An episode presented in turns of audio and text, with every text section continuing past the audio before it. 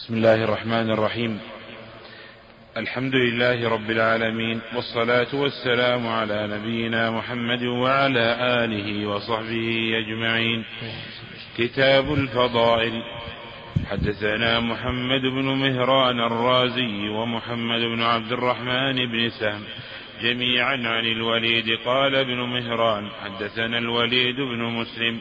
قال حدثنا اللوزاعي عن أبي عمار شداد أنه سمع واثره بن الأسقع.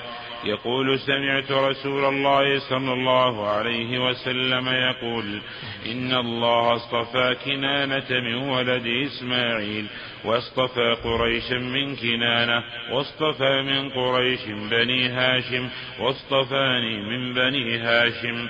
وحدثنا أبو بكر بن أبي شيبة قال حدثنا يحيى بن أبي بكير عن إبراهيم بن طهمان قال حدثني سماك بن حرب عن جابر بن سمرة رضي الله عنه قال قال رسول الله صلى الله عليه وسلم إني لا أعرف حجرا بمكة كان يسلم علي قبل أن أبعث إني لأعرفه اللان حدثني الحكم بن موسى أبو صالح قال حدثنا هقل يعني ابن زياد عن الأوزاعي قال حدثني أبو عمار قال حدثني عبد الله بن فروخ قال حدثني أبو هريرة رضي الله عنه قال قال رسول الله صلى الله عليه وسلم أنا سيد ولد آدم يوم القيامة وأول من ينشق عنه القبر وأول شافع وأول مشفع.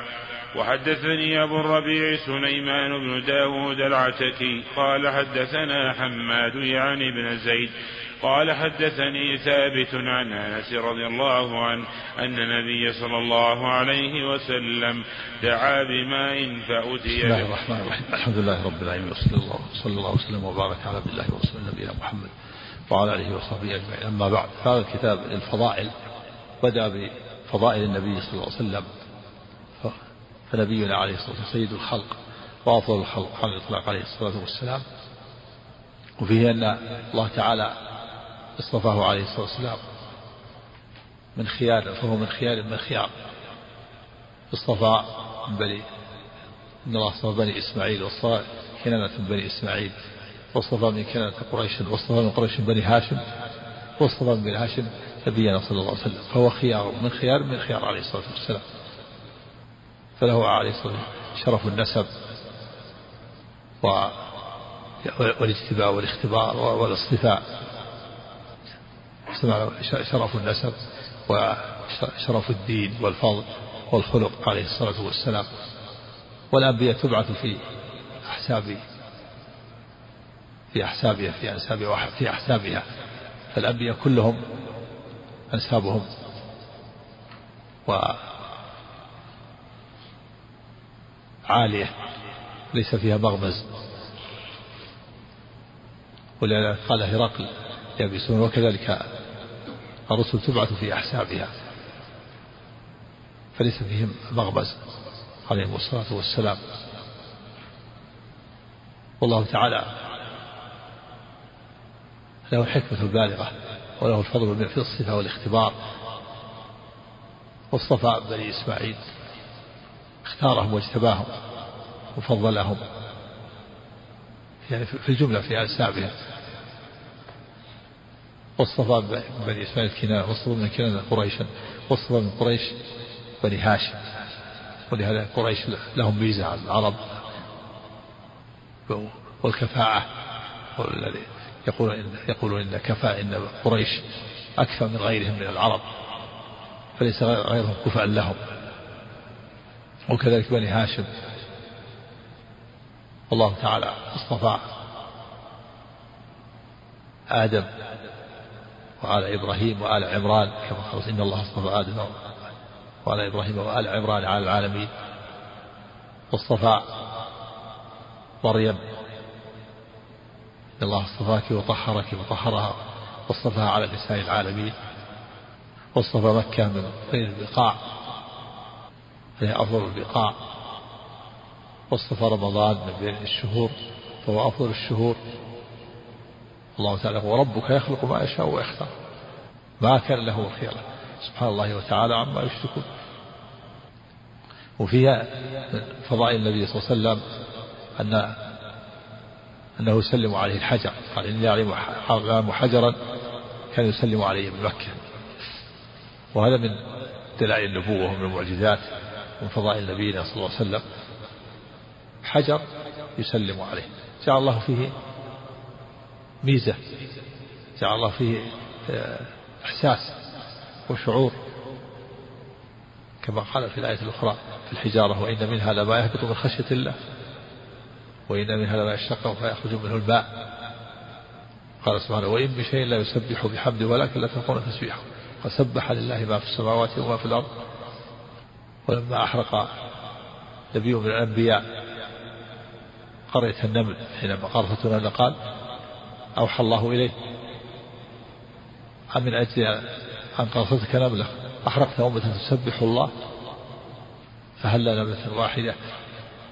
ومن فضائله عليه الصلاة والسلام قال أنه سيد ولد آدم عليه الصلاة والسلام وأفضله على الإطلاق. قال عليه الصلاة والسلام أنا سيد ولد آدم وفي اللفظ الآخر أنا سيد ولد آدم ولا فخر.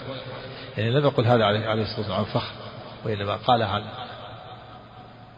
بيان لمنزلته عليه الصلاة والسلام ولأن هذا من البلاغ الذي يبلغه الأمة. حتى تعلم الأمة مكانته ومنزلته عند الله عز وجل. هذا من من الشريعة التي يبينها ويبلغها للناس حتى يعلم مكانته. وهو من فضائله عليه الصلاة والسلام أنه أول من يشق عنه القبر. فهو باق في قبر عليه الصلاة والسلام. وروحه الكريمة الطاهرة في على عليين ولا صلة بالجسد وفي الرد على المخرفين من الصوفية وغيرهم الذين يزعمون أن أن النبي يحضرهم يحضر جلساتهم ومجالسهم. فهو عليه الصلاة باقي في قبره. وروحه في على علي له لا تكون مع هؤلاء المخرفين وهؤلاء الصوفية يزعمون أن في الموالد وفي غيرها أن النبي يحضر وأن يحضر موالدهم وأن يكون معهم. هذا كله من أبطال الباطل. ومن فضائله عليه الصلاة والسلام أنه أول مشافع وأول مشفع في المحشر أول شافع عليه الصلاة والسلام. وهو الذي له الشفاعة العظمى الذي يتأخر عنها أولي العزم. آدم ونوح وإبراهيم وموسى وعيسى ثم تصل النوبة إلى النبي صلى الله عليه وسلم فيشفعه الله وهي المقام المحمود الذي يغبطه فيه الأولون والآخرون. وأول مشفع يعني يشفعه الله وأول شافع وأول مشفع. هو يشفع عليه الصلاة والسلام بعد أن يأذن الله له ثم يشفع يشفعه الله. كل هذا من فضائل النبي عليه الصلاة والسلام. نعم. وحدثني أبو الربيع سليمان بن داود العتكي قال حدثنا حماد يعني زيد قال حدثنا ثابت قال حدثنا ثابت عن أنس رضي الله عنه أن النبي صلى الله عليه وسلم دعا بماء فأتي بقدح رحراح فجعل القوم يتوضؤون فحزرت ما بين الستين إلى الثمانين. قال فجعلت أنظر إلى الماء ينبع من بين أصابعه وحدث هذا من دلائل النبوة أيضا ومن علامات النبوة عليه الصلاة والسلام ومن فضائله عليه الصلاة والسلام. أنه أتي بماء رحراح يعني في إناء في إناء قصير الجدار في ماء قليل. لا لا يغطي يديه لا يغمره أصابعه فجعل الماء ينبع من بين أصابعه عليه الصلاة والسلام حتى كثر الماء فتوضأ القوم وكانوا ما بين الستين إلى السبعين. من إناء ما يكاد يغطي إصابعه. وقال ينبع وينبع وينبع بين أصابعه. وفي هذا أنه في, في هذا الحديث أنه ينبع من بين أصابعه. في اللفظ الآخر ينبع من أصابعه. اختلف العلماء في هذا. فمنهم من قال إنه ينبع من بين أصابعه يعني من الماء الذي بين أصابعه. كثر الله الماء. وقيل أنه ينبع من نفس أصابعه من نفس الأصابع. وهذا أبلغ. والله على كل شيء قدير. لا يعجزه شيء سبحانه وتعالى. كل شيء منقاد له كل شيء عليه هيئ إنما أمره إذا أراد شيئا أن يقول له كن فيكون. نعم. وحدثني إسحاق بن موسى الأنصاري قال حدثنا معن قال حدثنا مالك حاو وحدثني أبو الطاهر قال أخبرنا ابن وهب عن مالك بن أنس عن مالك بن أنس عن إسحاق بن عبد الله بن أبي طلحة عن أنس بن مالك رضي الله عنه قال رضي الله عنه أنه قال رأيت رسول الله صلى الله عليه وسلم وحانت صلاة العصر فالتمس الناس الوضوء فلم يجدوه فأتي رسول الله صلى الله عليه وسلم بوضوء فوضع رسول الله صلى الله عليه وسلم في ذلك الإناء يده وأمر الناس أن يتوضأوا منه قال فرأيت الماء ينبع من تحت أصابعه فتوضأ الناس حتى توضأوا من عند آخرهم. وحدثني أبو غسان المسمعي قال حدثنا معاذ يعني ابن هشام قال حدثني أبي عن قتادة قال حدثنا أنس بن أنس بن مالك أن نبي الله صلى الله عليه وسلم وأصحابه بالزوراء قال والزوراء بالمدينة عند السوق والمسجد فيما ثم دعا بقدح فيما؟ فيما ثمه نعم. ثم بمعنى هناك ظرف مكان للقريب وثم ظرف مكان للبعيد. نعم. أن نبي الله صلى الله عليه وسلم وأصحابه بالزوراء قال والزوراء بالمدينة عند السوق والمسجد فيما ثمه دعا بقدح فيه ماء فوضع كفه فيه فجعل ينبع من بين أصابعه فتوضأ جميع أصحابه قال قلت كم كانوا يا أبا حمزة؟ قال كانوا زهاء ثلاثمائة وحدثنا زهاء بن قدر وحمزة لقب أنس بن مالك رضي الله عنه. وهذه حادثة أخرى واقعة أخرى. توضأوا قريب قريب من 300 والحادثة الأولى والواقعة الأولى ما بين الستين السبعين. وهنا نبع من بين أصابع وتوضأ ما يقارب 300 نعم الله. وحدثنا محمد بن المثنى قال حدثنا محمد بن جعفر قال حدثنا سعيد عن قتادة عن أنس رضي الله عنه أن النبي صلى الله عليه وسلم كان بالزوراء فأتي بإناء ماء لا يغمر أصابعه أو قدر ما يواري أصابعه ثم ذكر نحو حديث هشام. وحدثني يعني لا, يغطي لا يغمر لا يغطي أصابعه. أي ماء قليل لا يغطي الأصابع ومع ذلك كثره الله. نبع الماء من بين أصابعه حتى كفى هؤلاء القوم توضأوا. في الحديبية كذلك حصل أيضا كذلك واقعة كما سيأتي. نعم. وحدثني سلمة بن شبيب قال حدثنا الحسن بن أعين قال حدثنا مع قال حدثنا معقل عن أبي الزبير عن جابر أن أم مالك كانت تهدي للنبي صلى الله عليه وسلم تهدي للنبي صلى الله عليه وسلم في عكة لها سمنا فيأتيها بنوها فيسألون الأدم وليس عندهم شيء فتعمد إلى الذي إلى الذي كانت تهدي فيه للنبي صلى الله عليه وسلم فتجد فيه سمنا فما زال يقيم لها أدم بيتها حتى عصرت. فأتت النبي صلى الله عليه وسلم فقال عصرتيها؟ قالت نعم. قال لو تركتيها ما زال قائما. هذا من البركة اللي جعل الله فيها. في عكة سم تهدي للنبي صلى الله عليه وسلم فيها. بقي أنه ليس فيها شيء فارغة. فكانت إذا جاءت وجدت فيها ما يكفي هدم بيتها وفي اللفظ الآخر بنيها بيتها. بنيها وروي بيتها. ف... فتؤدم بيتها. ثم إذا احتاجت من الغد وجدت فيها. حتى عصرتها فلما عصرتها انتهت.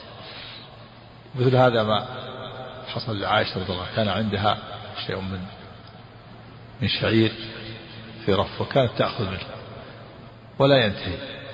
فلما كلت انتهى. فني نعم. وحدثني سلمة بن شبيب قال حدثنا الحسن كل هذا فكل ببركة ببركة النبي صلى الله عليه وسلم. جعل الله فيه البركة لأن كانت هذه العكة تهدي بها النبي صلى الله عليه وسلم. جعل الله فيها البركة صار فيها يبقى فيها سم فيكفي بيتها أو بنيها. نعم. وهذه من المعجزات من دلائل النبوة. نعم. يعني عصرها يا عفى الله عنك دليل إنه لم يوجد شيء في التبرع انه يتبارك كذا. نعم. يعني لما عصرتها لم يوجد. لما برك عصرتها انتهى اللي فيها خلاص. انتهى نظرت ما ما فيها. مثل الشعير الذي كانت وكذلك حصل وقائع لما كانت تأخذ منهم بدون كيل فلما كلت كالت ونظرت كم عدا مقدار الباقي انتهى. وحدثني سلمة بن شبيب قال حدثنا الحسن بن وعين قال حدثنا معقل عن أبي الزبير عن جابر رضي الله عنه أن رجلا اتى النبي صلى الله عليه وسلم يستطعمه فأطعمه شطر وسق شعير. فما زال الرجل يأكل فما زال الرجل يأكل منه وامرأته وضيفهما حتى كاله فاتى النبي صلى الله عليه وسلم فقال لو لم تكله لأكلتم منه ولقام لكم. نعم. لما كاله كان نظر كم كم الباقي وكان صار آه، ينظر إليه. وكأنه انصرف إليه شعبة من قلبه فلهذا فني. في الأول لم ينظر إليه. معتمد على الله يأخذ منه ويأكل. مستمر. باقي. فلما كاله ونظر إليه نظر كم يبقي يبقى أو صار له آه، التفات إليه. وإلى كم مقدار الباقي وكم يكفي من المدة ففني. انتهى. وهذه من المعجزات من داعي النبوة عليه الصلاة والسلام. أعطى هذا الرجل شطر الشعير واستمر يأكل منه. نعم. وحدثنا عبد الله بن عبد الرحمن الدارمي قال حدثنا أبو علي الحنفي قال حدثنا مالك وهو ابن أنس عن أبي الزبير المكي أن أبا الطفيل عامر بن واثلة رضي الله عنه أخبره أن معاذ بن جبل رضي الله عنه أخبره قال خرجنا مع رسول الله صلى الله عليه وسلم عام غزوة تبوك فكان يجمع الصلاة فصلى الظهر والعصر جميعا والمغرب والعشاء جميعا حتى إذا كان يوما نخر الصلاة ثم خرج فصلى الظهر والعصر جميعا ثم دخل ثم خرج بعد ذلك فصلى المغرب والعشاء جميعا. ثم قال إنكم ستأتون غدا إن شاء الله إن شاء الله عين تبوك وإنكم لن تأتوها حتى يضحي النهار.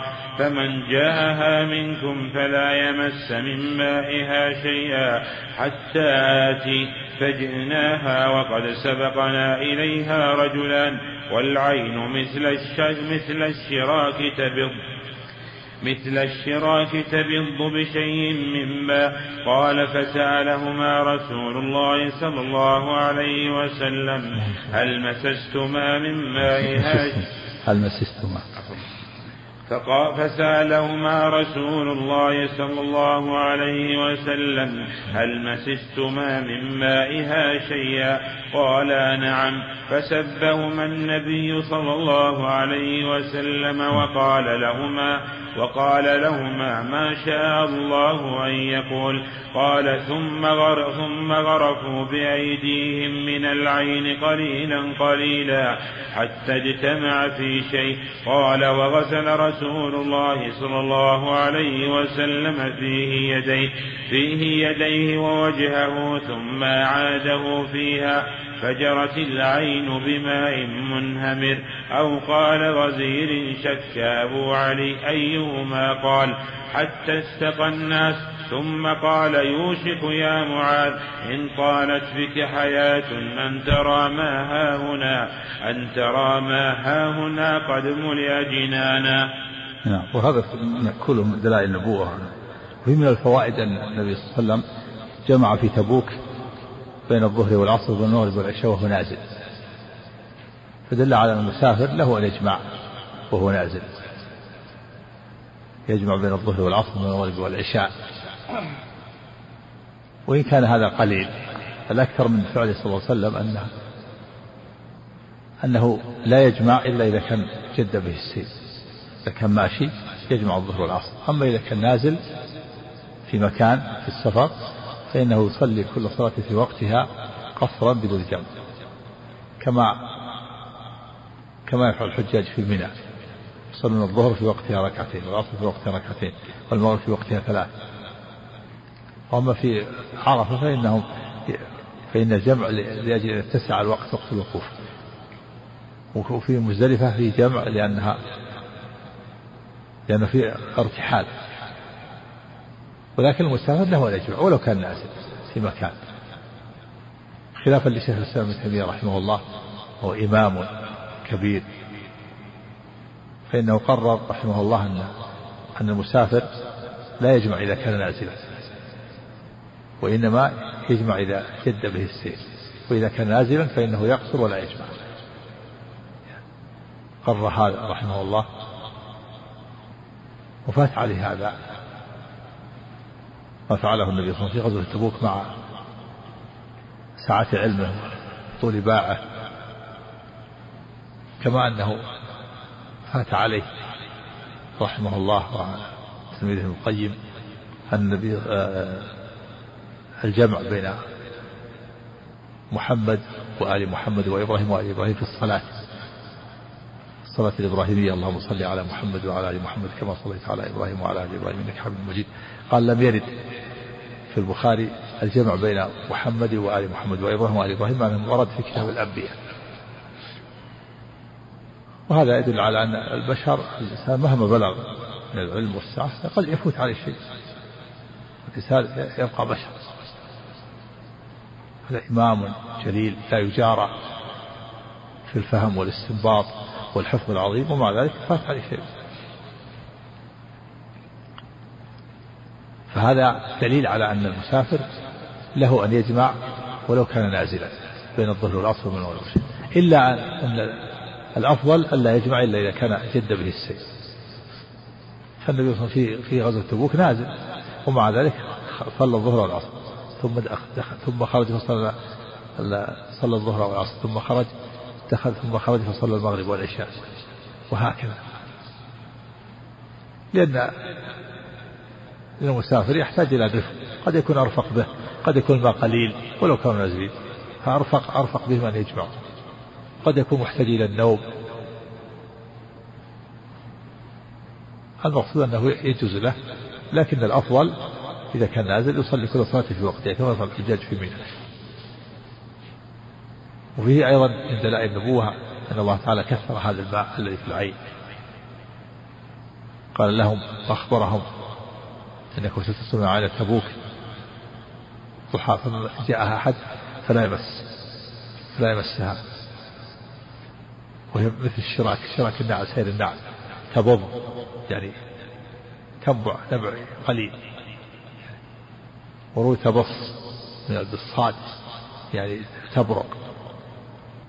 ثم وجد رجلين فسأله هذا السماء قال نعم فسبهما. في دليل على أن من خالف الأوامر يسب. وهذا محمول على أنه بلغهم النهي. بلغهم نهي النبي صلى الله عليه وسلم نهى النبي صلى الله عليه وسلم النبي صلى الله عليه وسلم قال لهما من جاء فلا يمسها حتى آتي فلا تسبقوني وهذا الرجلان والساعة و فلهذا سبهما عليه ثم بعد ذلك غسل وجهه. و في فجعل تنبع كثر الله الماء وهذا من دلائل النبوة. نعم. وحدث نعم. قال نعم قال يوشك معاذ أن ترى طالت بك حياة أن ترى ها هنا جنانا جمع جنة وهي البساتين والآن تبوك كلها بساتين الآن. فيها شركات. وزارع عظيمة ما لها لا نهاية لها. وهذا من علام النبوة. كانت في ذلك الوقت؟ صحاري ما فيها شيء. قال قال يوشك طالت بك يا معاذ أن تراها هنا جنانا يعني بساتين وحدائق ومزارع. وقد وقع ما أخبر. الآن مزارع الآن في فواكه الآن تأتي من تبوك معروفة الآن. رأيناها رأينا فيها شركات مزارع. لها أسماء غير أسماء عربية وغير ومزارع أخرى كثيرة مزارع شركات وغير شركات. فيها مزارع واسعة وهذا مصداق ما أخبر به النبي صلى الله عليه وسلم. قال يوشك أن طالت بك حياة؟ تراها هنا جنانا. بساتين جمع جنة بستان وعمرانا نعم. عمرت الآن صارت الآن مدن بساتين نعم. وحدثنا نعم. عبد. الله بن مسلمة. ها؟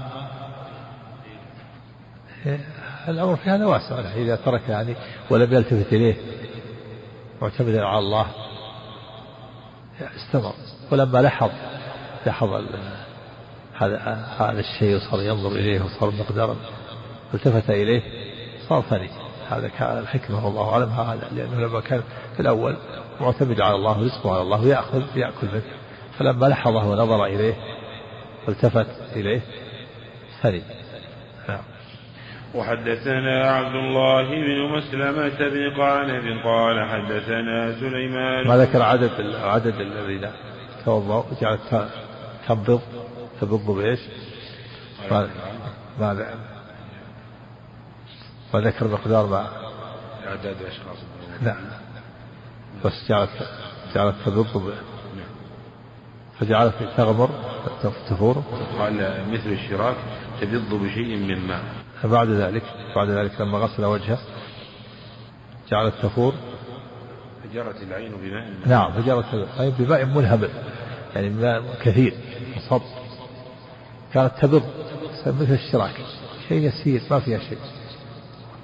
فلما غسل وجهه فيها جعلت تفور بماء منهمر. الماء الكثير تصب بماء منهمر. وهذا من آيات الله العظيمة. من دلائل قدرته وأنه على كل شيء قدير. إنما أمره إذا أراد شيئا يقول له كن فيكون ومن دلائل نبوة دلائل نبوة نبينا عليه الصلاة والسلام علامات نبوته ودلائل نبوته نعم ومعجزاته عليه الصلاة والسلام. نعم. ومعجزات كثيرة لا حصر لها عليه الصلاة والسلام. نعم. نعم.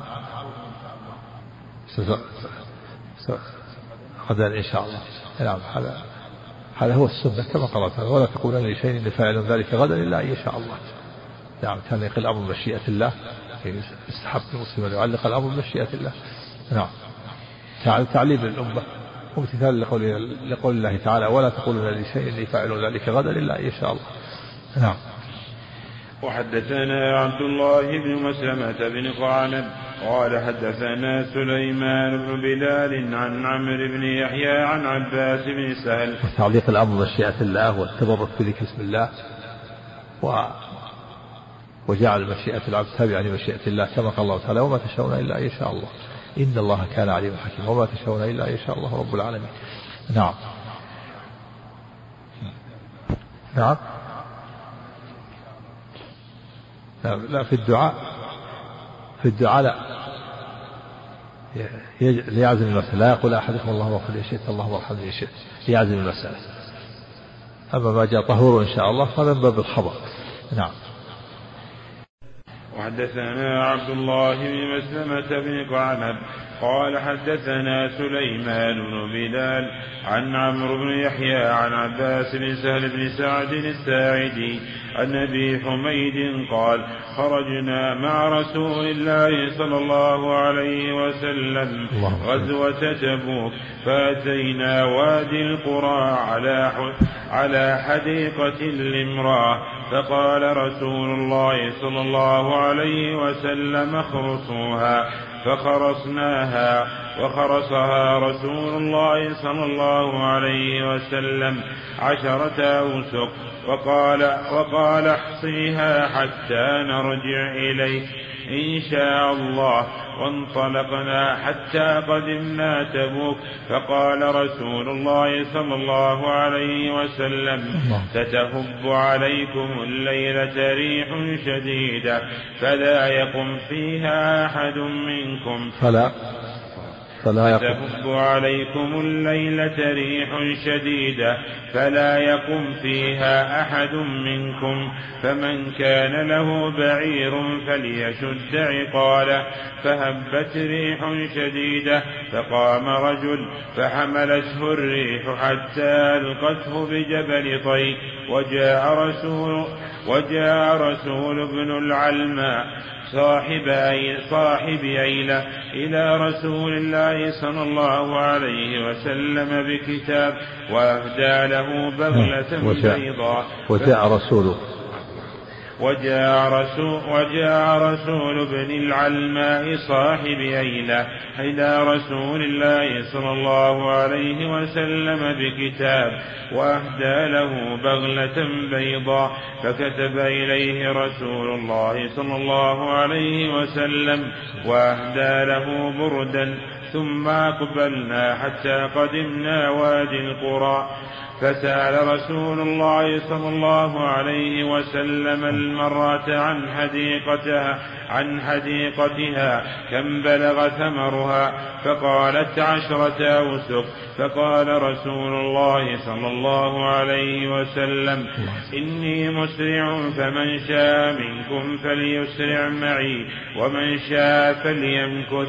فخرجنا حتى أشرفنا على المدينة فقال هذه طابة وهذا أحد وهو جبل يحبنا ونحبه ثم قال إن خير دور الأنصار دار بني النجار ثم دار بني عبد الأشهل ثم دار بني عبد الحارث بن الخزرج ثم دار بني ساعدة وفي كل دور الأنصار خير. فلحقنا سعد بن عبادة فقال أبو سيد ألم تر أن رسول الله صلى الله عليه وسلم خير خير دور الأنصار فجعلنا آخرا فأدرك سعد رسول الله صلى الله عليه وسلم فقال يا رسول الله خير فقال يا رسول الله خيرت دور الأنصار فجعلتنا آخرا فقال أوليس بحسبكم أن بحسبكم فقال أوليس بحسبكم أن تكونوا من الخيار؟ نعم هذا حديث طويل فوائد عظيمة وفيه مشروعية خرص الثمار والحبوب على على أهلها من أجل إخراج الزكاة والخرص والتقدير والحزر ولهذا لما مر على وادي القرى مر بامرأة حديقة قال اخرصوها يعني. احسروها وقدروا. فجاء خرصها النبي صلى الله عليه وسلم وحزرها عشرة أوسق والوسق ستون صاعا. فلما رجعوا سألوها فقالت جاء عشرة أوسق من مقدار ما حزره النبي صلى الله عليه وسلم. من إخراج الزكاة في مشروعية آه، إرسال الإمام السعاة لتباية الزكاة ولخرص الحبوب والثمار. وفيه علم من علام النبوة حيث النبي صلى الله عليه وسلم أخبرهم أنها ستهب ريح تهب ريح شديدة. قال فمن كان له بعير فليشد عقاله. يعني يشد الحبل الذي يربط به يد البعير. يعني يشد عليه حتى حتى لا يحتاج إليه حتى لا يتفلت ثم يحتاج إليه في وقت هبوب الرياح هبوب الريح. ولما هبت الريح قام رجل فأخذته الريح وألقته إلى جبل الطي ألقته في حائل من تبوك إلى حائل مسافة عظيمة لمخالفة أمر النبي صلى الله عليه وسلم. ولهذا نهاهم النبي صلى الله عليه وسلم إذا هبت الريح لا يقوم أحد. هذا الرجل قام فأخذته الريح فألقته إلى جبل طي مسافة عظيمة هذا عقوبة لمخالفة الأمر. عقوبة عاجلة فليحذر الذين يخالفون عن أمره أن تصيبهم فتنة ويصيبهم عذاب أليم ومن وفيه نصح النبي صلى الله عليه وسلم وشفقته على أمته حيث أمرهم في فيما يصلح أمور دينهم ودنياهم. أولا أخبرهم بأن هذا ستهب.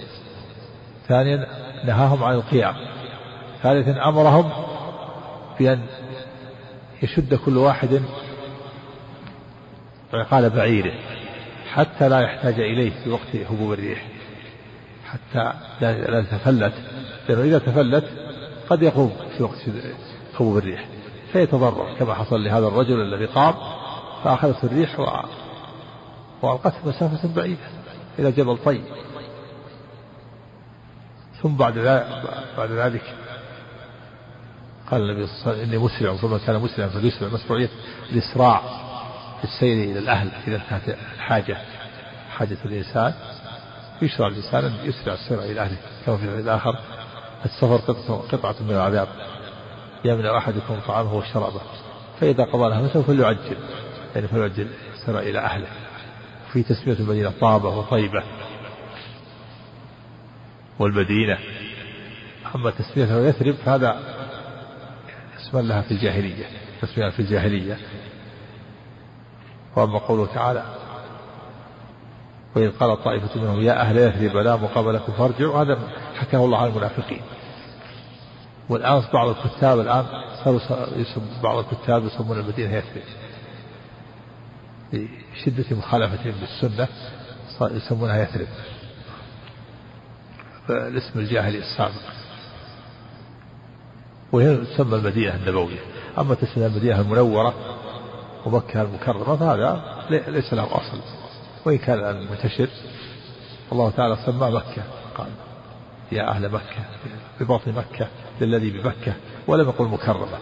وكذلك المدينة يا مدينة ولم يقل منورة. فالمنورة هذه زيادة منورة. وإنما قال المدينة النبوية. ومكة وبكة ولها أسماء. وفيها النبي صلى الله عليه وسلم فضل بني النجار. وهم أخواله أخواله عليه والسلام لأن أم جده عبد المطلب من من بني النجار. ثم خير بقى الأوس ثم الخزرج. أعد الحديث بعد بعد قصة المرأة الخرص بعدها حبوب الريح بعده بعد حبوب الريح قال النبي صلى الله عليه وسلم فكتب إليه رسول الله صلى الله عليه وسلم وأهدى له قبل قبل قبل بعد حبوب الريح وجاء رسول ابن وجاء رسول ابن العلماء صاحب أيلة إلى رسول الله صلى الله عليه وسلم بكتاب وأهدى له بغلة بيضاء. نعم في قبول هدية الكافر وأنه لا بأس بها. جاء في بعضها أن رد الهدية. هذا على حسب المصلحة. على حسب المصلحة. نعم. فإن رأى قبول الهدية قبلها وإن ردها ردها. نعم. سليمان عليه الصلاة والسلام رد الهدية. بلقيس ثم قالت إني مرسلت من بهدية فناظرة مما يرجع المرسلون.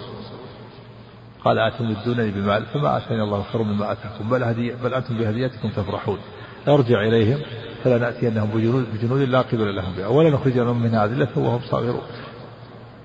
عليه الصلاة والسلام سليمان عنده قوة ولا يبالي بهم. فإن جاءوا ولا قزاهم. نعم، والنبي صلى الله عليه وسلم قبلها قبل هذه المقوقس وأهدى له مالية القبطية. وهنا قبل أيضا من رسل بن العلماء قبل الهدية. نعم. الإمام والأفراد إذا كانوا هم حربيين قد تقبل هديتهم. نعم. على حسب على حسب المصلحة. مرنا في البخاري الحديث في حديث في قبول الهدية وحديث في ردها سبق الجمع بينها نعم.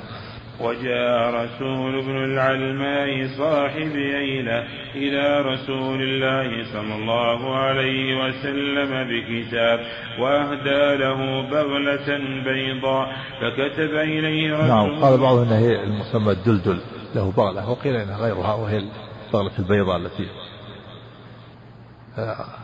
كان عليها في يوم هوازن. نعم. لكن هوازن قبل تبوك نعم. ولهذا تأول بعضهم نعم. وأهدى له بغلة بيضاء فكتب إليه رسول الله صلى الله عليه وسلم وأهدى له بردا ثم أقبلنا حتى قدمنا نعم كتب له يعني أنه يبقى في كتب له ببحرهم يعني ببلدتهم وأهدى له برد يعني نوع من القماش في خطوط. كان كسوة يعني. نعم. كتب له ببحرهم البلد مراد البحر البلد كتب له ببلدهم أنه يبقى يعني على الولاية. نعم. نعم. هي يعني جهة تبوك حول تبوك. نعم. وأهدى له بردا ثم أقبلنا حتى قدمنا وادي القرى. فسأل رسول الله صلى الله عليه وسلم المرأة عن حديقتها كم بلغ ثمرها؟ بعد بعد بعد نعم سبق الكلام. هذه بعد بعد. وحدثنا بعد بعد. بن الأشهل ودور الأنصار. فلحقنا سعد نعم لا قبل من أول خير دور الأنصار. ثم فقال ثم قال وإن ثم قال إن خير دور الأنصار دار بني النجار ثم هذا دار بني النجار هم أخوال النبي صلى الله عليه وسلم لأن لأن جد عبد المطلب أم سلمى من بني النجار فهم هم خير دور الأنصار والمراد بالدور القبائل دور جمع دار هم دور القبائل نعم. إن خير دور الأنصار دار بني النجار ثم دار بني عبد الأشهل. دار عبد الأشهل هم, الأوس وهم سعد بن معاذ. نعم. يعني قبيلة المراد بالدار القبيلة ليس المحلات والقبائل نعم. ثم دار بني عبد الحارث بن الخزرج. نعم وهم بن الخزرج وهم سعد ومنه سعد ومنه سعد بن عبادة. نعم ثم دا ثم دار بني ساعدة. نعم. وفي كل دور الأنصار خير. يعني في كل قبائل الأنصار خير نعم. فلحقنا سعد بن عبادة فقال أبو سيد ألم تر أن رسول الله صلى الله عليه وسلم خير دور الأنصار فجعلنا آخرا؟ يعني فضل فضل قبائل الأنصار وجعلنا من آخر القبائل. نعم. فأدرك سعد رسول الله صلى الله عليه وسلم فقال يا رسول الله خيرت دور الأنصار فجعلتنا آخرا فقال أوليس بحسبكم بحسب بحسبكم يكفي. أوليس بحسبكم أن تكونوا من الخيار؟ نعم ألا يكفيك أن تكونوا من الخيار؟ من المفضلين كافي. قال فضلت جعلتنا الآخر. قال ما يكفيك أن تكون من المفضلين من المفضلين أو حسبكم أو, أو, أو لا يكفيكم أن تكونوا من الخيار. هذه منقبة. أنتم من الخيار. يكفيكم هذا أنكم من الخيار. نعم. إيش؟ نعم. حديث. سفر قطة من العذاب. ثابت في مسلم. نعم. في الصحيحين نعم. وحدثنا هو أبو بكر بن أبي شيبة قال حدثنا عفان حاء وحدثنا إسحاق بن إبراهيم قال أخبرنا المغيرة بن سلمة المخزومي قال قال حدثنا وهيب حدثنا عمرو بن يحيى بهذا الإسناد إلى قوله وفي كل دور الأنصار خير ولم يذكر ما بعده من قصة سعد بن عبادة وزاد في حديث وهيب فكتب له رسول الله صلى الله عليه وسلم بحبره ببحرهم ببحرهم. يعني في البلدة بلدة البحر بلدة ببلدتهم يعني كتب له أن يبقى واليا عليهم. نعم.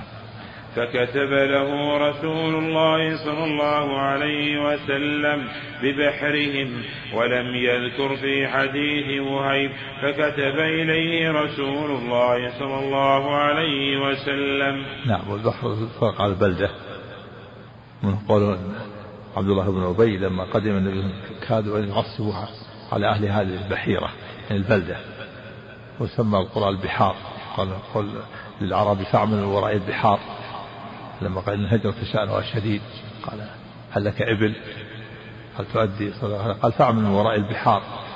يعني من وراء القرى. فإن الله لن يضير لن يترك من عملك شيئا. نعم. يعني والي أيلة فكان يطلب من النبي صلى الله عليه وسلم بقاء على حكمها كأنه أبقى أن كان صالح وأبقاه على ما كان عليه. كتب أنه يبقى. على نعم. وحدثنا عبد بن حميد قال أخبرنا عبد الرزاق قال أخبرنا معمر عن الزهري عن أبي سلمة عن جابر عن جابر رضي الله عنه. حاء وحدثني أبو عمران محمد بن جعفر بن أبي بن زياد واللفظ له. قال أخبرنا إبراهيم يعني بن سعد عن الزهري عن سنان بن أبي سنان الدؤلي عن جابر بن عبد الله رضي الله عنهما قال غزونا مع رسول الله صلى الله عليه وسلم غزوة قبل نجد فأدركنا رسول الله صلى الله عليه وسلم في واد كثير العظاه فنزل رسول الله صلى الله عليه وسلم تحت شجرة فعلق سيفه بغصن من أغصانها فقال وتفرق الناس في الوادي يستظلون بالشجر.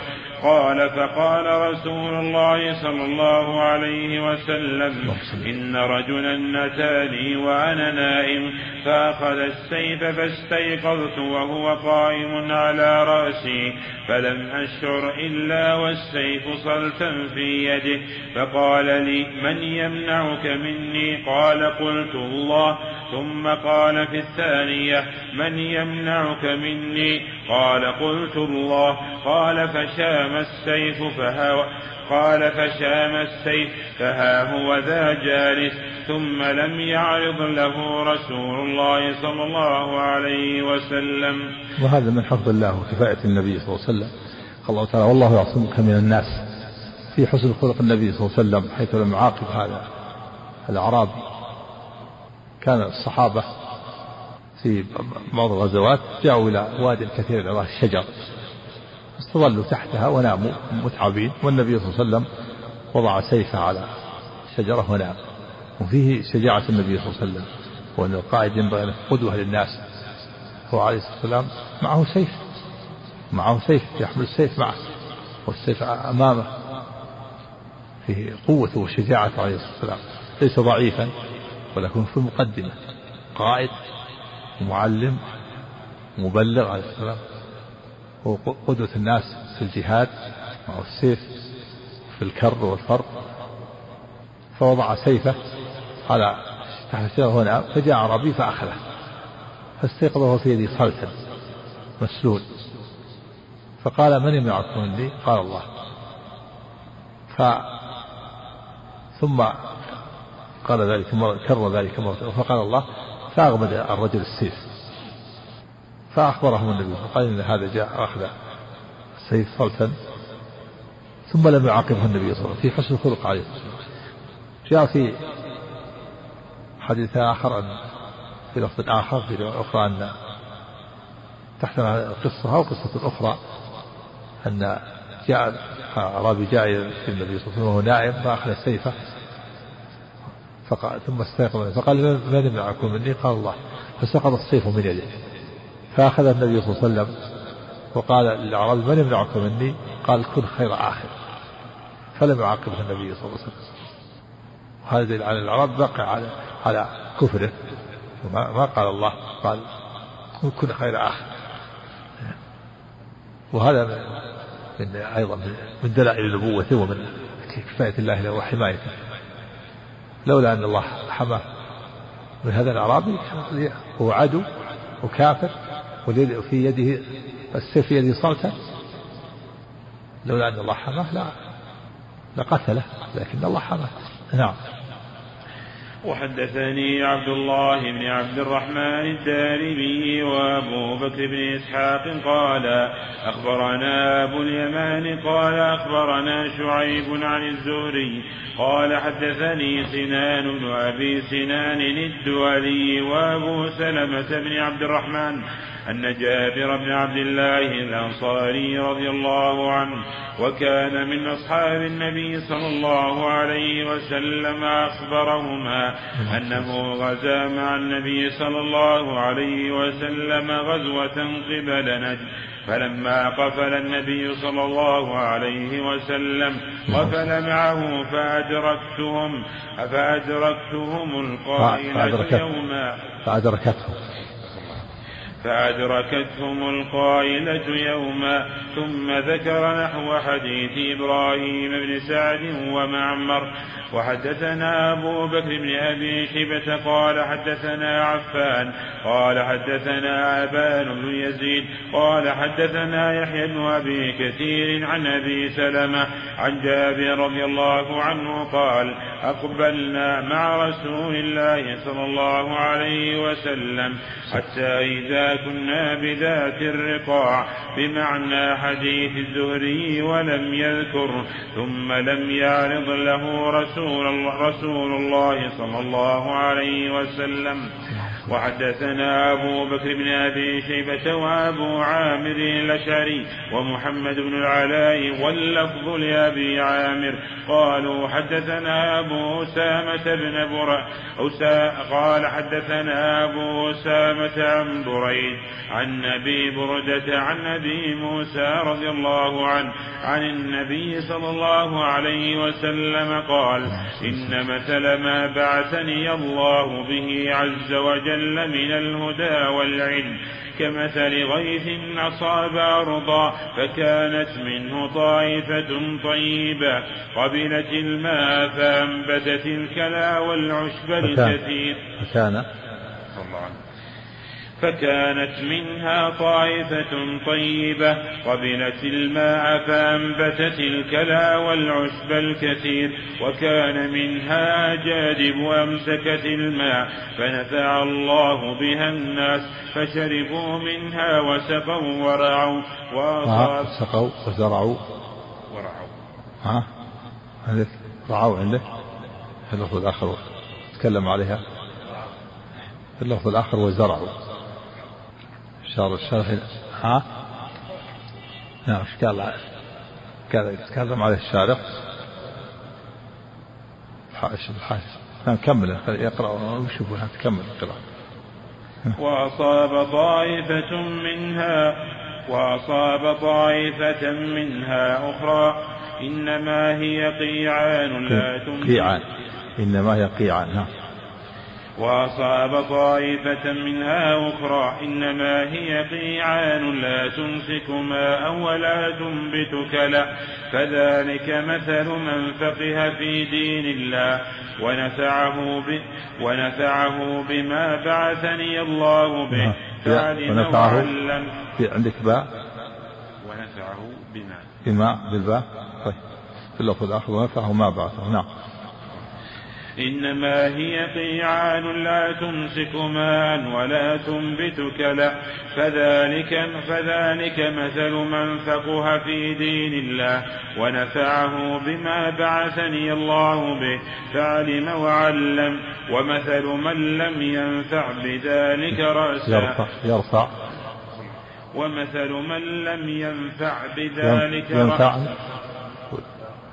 عندك ينفع؟ المعروف يرفع وش قال الحاشية عم تتكلم عليها؟ خلها لا لا تعدل شوف. ومثل من لم في نسخة أخرى عندكم ينفع مثله؟ ها؟ ينفع؟ في نسخة واحدة يمكن. طبعا إيه. إيه. المعروف يرفع ينفع به. يرفع بذلك رأسا وقوله ما, ما تستقيم والظاهر ما, ما, ما ذكر في رواية. ذكر. نعم.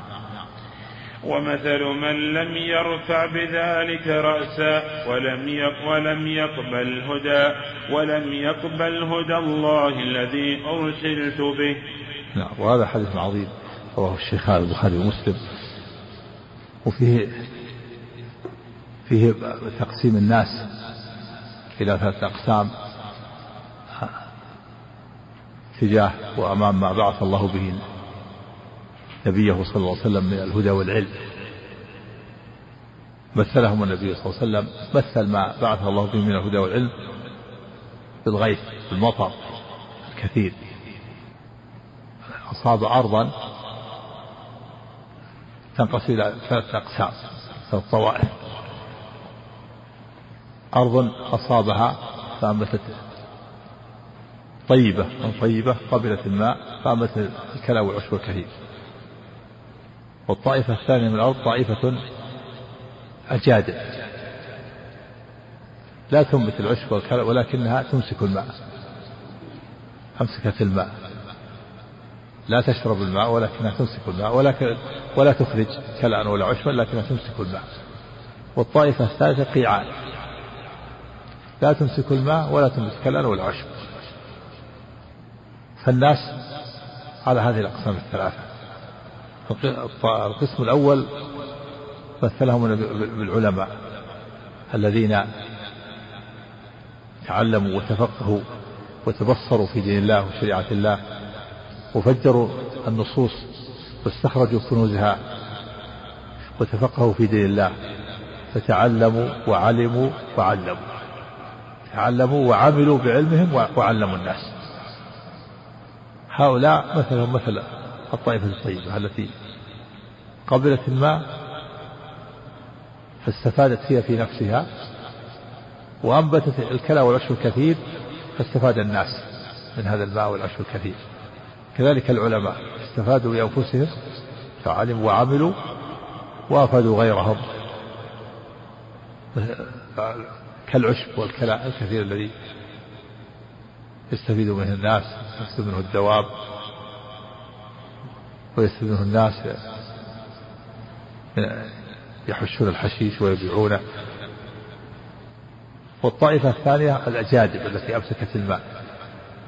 هذا مثلا مثل المحدثين الذين حفظوا الأحاديث وضبطوها واعتنوا بالرواية والرواة وميزوا الصحيح من السقيم.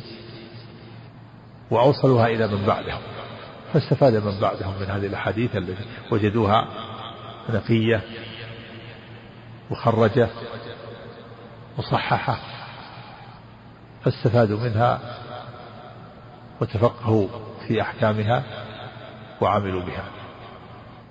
فهؤلاء المحدثون الذين ليس لهم ليسوا كالطائفة الأولى عندهم آه، عناية بالفقه واستنباط الأحكام ولكن عندهم عناية بالحفظ والضبط حفظوا الحديث وضبطوها وميزوا سقيمها من صحيحها واعتنوا بالرواية والرواة وأوصلوها إلى من بعدهم.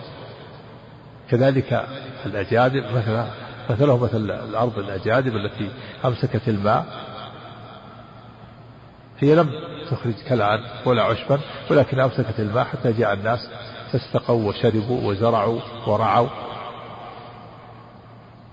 والطائفة الثالثة الذين لم يتعلموا دين الله ولم يعملوا بدين الله مثلهم مثل القيعان التي لا تمسك ماء ولا تنبت كلعا لا لا تستفيد بنفسها ولا تفيد.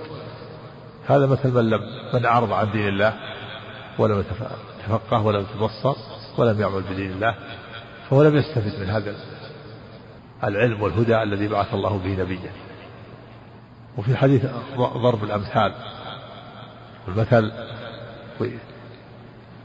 وأنه ينتقل الإنسان من المحسوس إلى المعقول. ينتقل الإنسان من المثل الحسي إلى المثل المعنوي. فأن تنتقل من هذا المثل الحسي وهو المطر الذي أصاب الأرض وانقسم وصارت ثلاث طوائف إلى أقسام الناس في في تعلمهم لدين الله وتعلمهم العلم الشرعي وأن الناس أقسام على هذه الأقسام الثلاثة. فالإنسان ينتقل من المثل الحسي إلى المثل المعنوي. والأمثال فيها فائدة. والله تعالى أكثر الله تعالى من الأمثال في القرآن وكذلك النبي صلى الله عليه وسلم قال قال سبحانه وتلك الأمثال نضربها للناس وما يعقلها إلا العالمون. كان بعض السلف إذا لم يعلم آه، المثل بكى على نفسه. قال الله تعالى يقول وتلك الأمثال نضربها للناس وما يعقلها إلا العالمون. فإذا لم يعقل يفهمها خرج من الوصف. العلماء وما يعقل إلا العالمون. وفيه في هذا الحديث ضرب الأمثال. في تعلمهم لدين الله وتعلمهم العلم الشرعي وأن الناس أقسام على هذه الأقسام الثلاثة. فالإنسان ينتقل من المثل الحسي إلى المثل المعنوي. والأمثال فيها فائدة. والله تعالى أكثر. الله تعالى من الأمثال في القرآن وكذلك النبي صلى الله عليه وسلم. قال قال سبحانه وتلك الأمثال نضربها للناس وما يعقلها إلا العالمون. كان بعض السلف إذا لم يعلم آه، المثل بكى على نفسه. قال الله تعالى يقول وتلك الأمثال نضربها للناس وما يعقلها إلا العالمون. فإذا لم يعقل يفهمها خرج من الوصف العلماء وما يعقل إلا العالمون. وفيه في هذا الحديث ضرب الأمثال ضرب المثل لتقريب المعقول تقريب المعقول إلى الأفهام وأن الإنسان ينتقل من المحسوس إلى المعقول. وفيه فضل تعلم العلم وفيه ذم الإعراض عن العلم. الله تعالى ذم المعرضين. قال الله تعالى من أوصاف الكفار قال تعالى والذين كفروا عما أنذروا معرضون. فلا ينبغي الإنسان يكون معرض بل يكون عنده إقبال وعنده نشاط وجهاد للنفس حتى يكون مع المشمرين ومع المستفيدين مع المقبلين. نعم. حدثنا عبد الله بن براد الأشعري وأبو كريب واللفظ لأبي كريب. قال حدثنا أبو أسامة عن بريد عن أبي بردة عن أبي موسى عن النبي صلى الله عليه وسلم قال إن مثلي ومثل ما بعثني الله به به كمثل رجل أتى قومه. فقال يا قوم إني رأيت الجيش بعيني وإني أنا النذير العريان. فالنجا فأطاعه طائفة من قومه فأدلجوا فانطلقوا على مهلتهم وكذبت طائفة منهم فأصبحوا مكانهم فصبحهم الجيش فأهلكهم فأهلكهم واجتاحهم. إيش مثل عن ابي موسى عن أبي موسى رضي الله عنه عن النبي صلى الله عليه وسلم قال إن مثلي ومثل ما بعثني الله به كمثل رجل اتى قومه فقال يا قوم إني رأيت الجيش بعيني وإني أنا النذير العريان فالنجا فأطاعه طائفة من قومه فأدلجوا فانطلقوا فانطلقوا على مهلتهم وكذبت طائفة منهم فأصبحوا مكانهم فصبحهم الجيش فأهلكهم واجتاحهم فذلك مثل من أطاعني واتبع ما واتبع ما جئت به ومثل من عصاني وكذب ما جئت به من الحق. نعم وهذا مثل آخر أيضا ضربه النبي صلى الله عليه وسلم لمن أطاعه فسعد ولمن عصاه فشقي مثل هذا المثل هو أن ناصحا نصح قومه حذرهم من اجتياح العدو لهم وقال لهم إني رأيت العدو في جيشه وقضيه وقضيده قد أقبل عليكم فالنجا النجا فأطاعه قوم فأدلجوا يعني أدلجوا السير أسرعوا وهربوا. على مهلتهم فنجوا. وكذبوا آخرون قال أبدا هذا ليس بصحيح. فصبحهم العدو واجتاحهم وأهلكهم. هذا مثل من؟ وقال إني أنا النذير العريان. والنذير العريان أصله أن هذا مثلا أن رجلا آه، أراد أن ينصح قومه وكان بعيدا عنهم. رأى العدو يريد أن يخبرهم ويحذرهم من بعد فجعل يلوح بثوبه فخلع ثوبه وجعل يلوح يقول يحذرهم وينذرهم العدو. قيل معنى إنه خلع رداءه وترك عليه الإزار وجعل يلوح من بعد وقيل معنى إنه خلع أيضا حتى إزاره وأصبح عاريا من شدة تحذيره لهم. فاصبح عاريا ويلوح بثوبه حتى يكون أبلغ في هذا. ويكون هذا المنظر أيضا يكون آه، يلفت يلفت النظر لما فيه من البشاعة. حتى يكون فيه يعني حث لهم شدة حثه لهم ونصحه لهم. خلع ثوبه وجعل يلوح. قال أن النذير العريان. والنبي صلى الله عليه وسلم لا شك أنه هو النذير. الله تعالى وأنذر عشيرتك الأقربين وكل قوم كل نبي أنذر قوما إني إني لكم نذير مبين. إنا أرسلناه إلى قوم فقال لهم اعبدوا الله. قال إني لكم نذير مبين. أن يعبدوا الله واتقوه وأطيعوه. والرسل أبلغ من هذا. ولكن هذا مثل فالنبي صلى الله عليه وسلم يقول إني أنا النذير العريان يعني إني أحذركم وناصح لكم كما أن هذا الرجل نصح قومه وبشدة نصحة خلع ثوبه وجعل يلوح حتى يكون في ذلك مبالغة في حثهم. جعلوا ينظروا إليه وقالوا ما فعل هذا إلا لشدة الأمر لشدة انتباههم ويستحثهم على أخذ الحذر من العدو فيقول لهم أنا النذير العريان إني نذير لكم بين يدي عذاب شديد. ثبت أن النبي صلى الله عليه وسلم نادى بعرفة وصباحا في مكة حتى اجتمع الناس. ثم خص وعم قال يا معشر قريش يا معشر قريش أنقذوا أنفسكم من النار.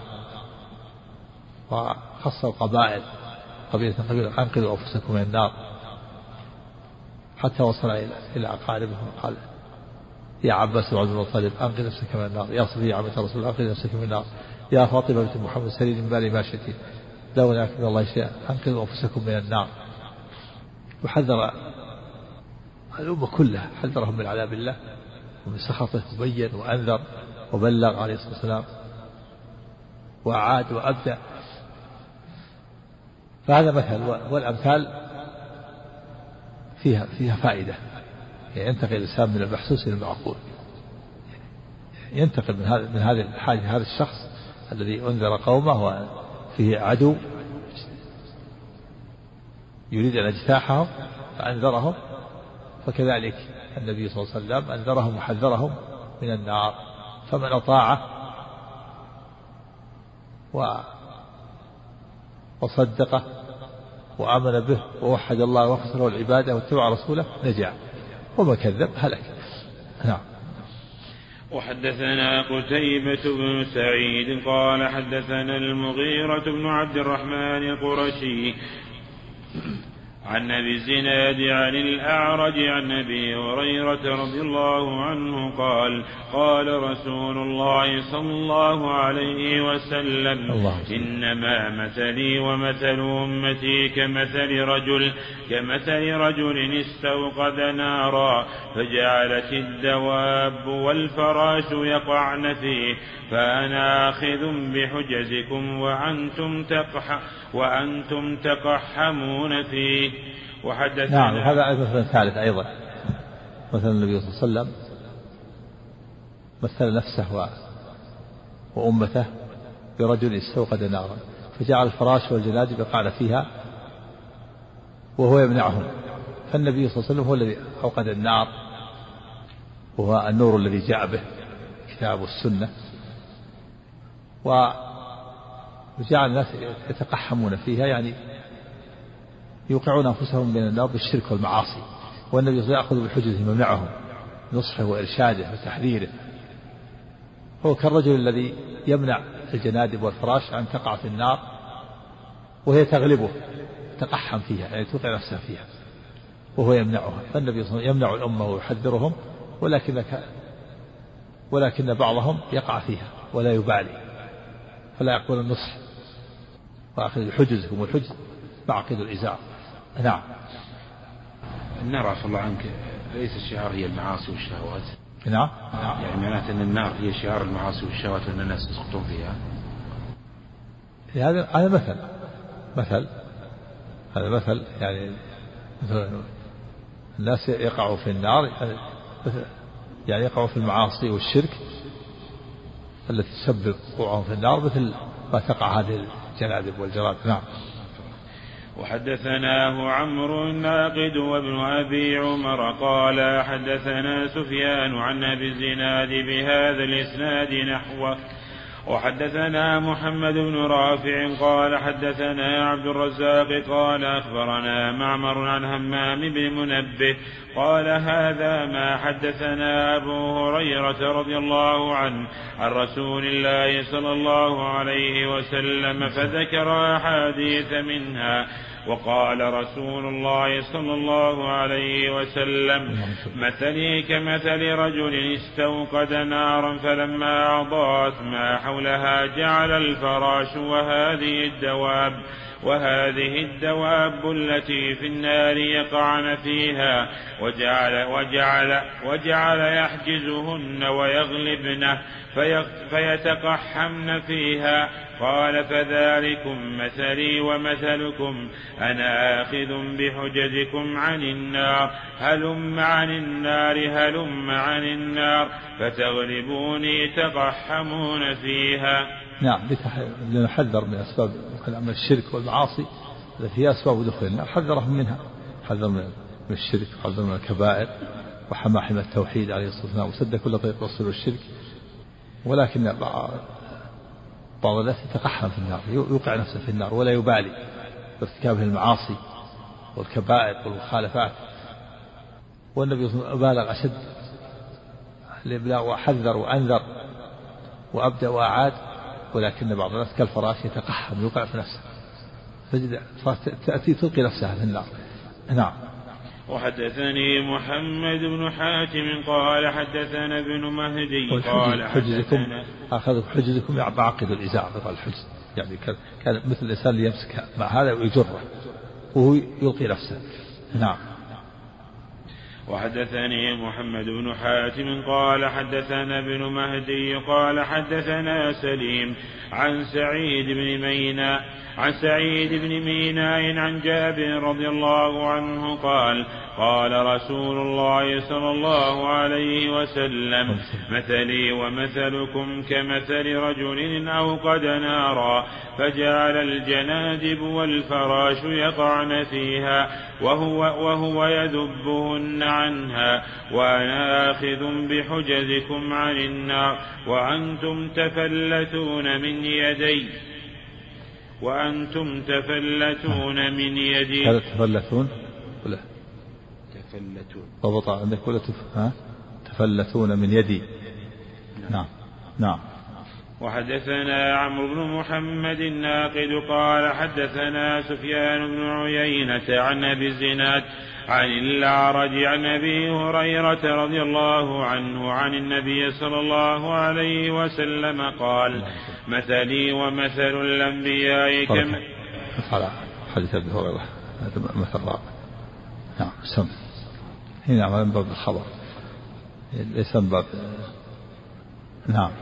اللهم أما الدعاء الإنشاء باب اللهم اغفر لي إن شئت اللهم اغفر لي إن شئت هذا ممنوع. نهى عن النبي. قال لا يقول أحدكم الله اغفر لي شئت. اللهم اغفر لي. ليعزم المسألة. فإن الله لا مكره له. وقال طهور أخبر أن هذا طهور. وأن الله يطهره به. نعم. سم. ها. نعم.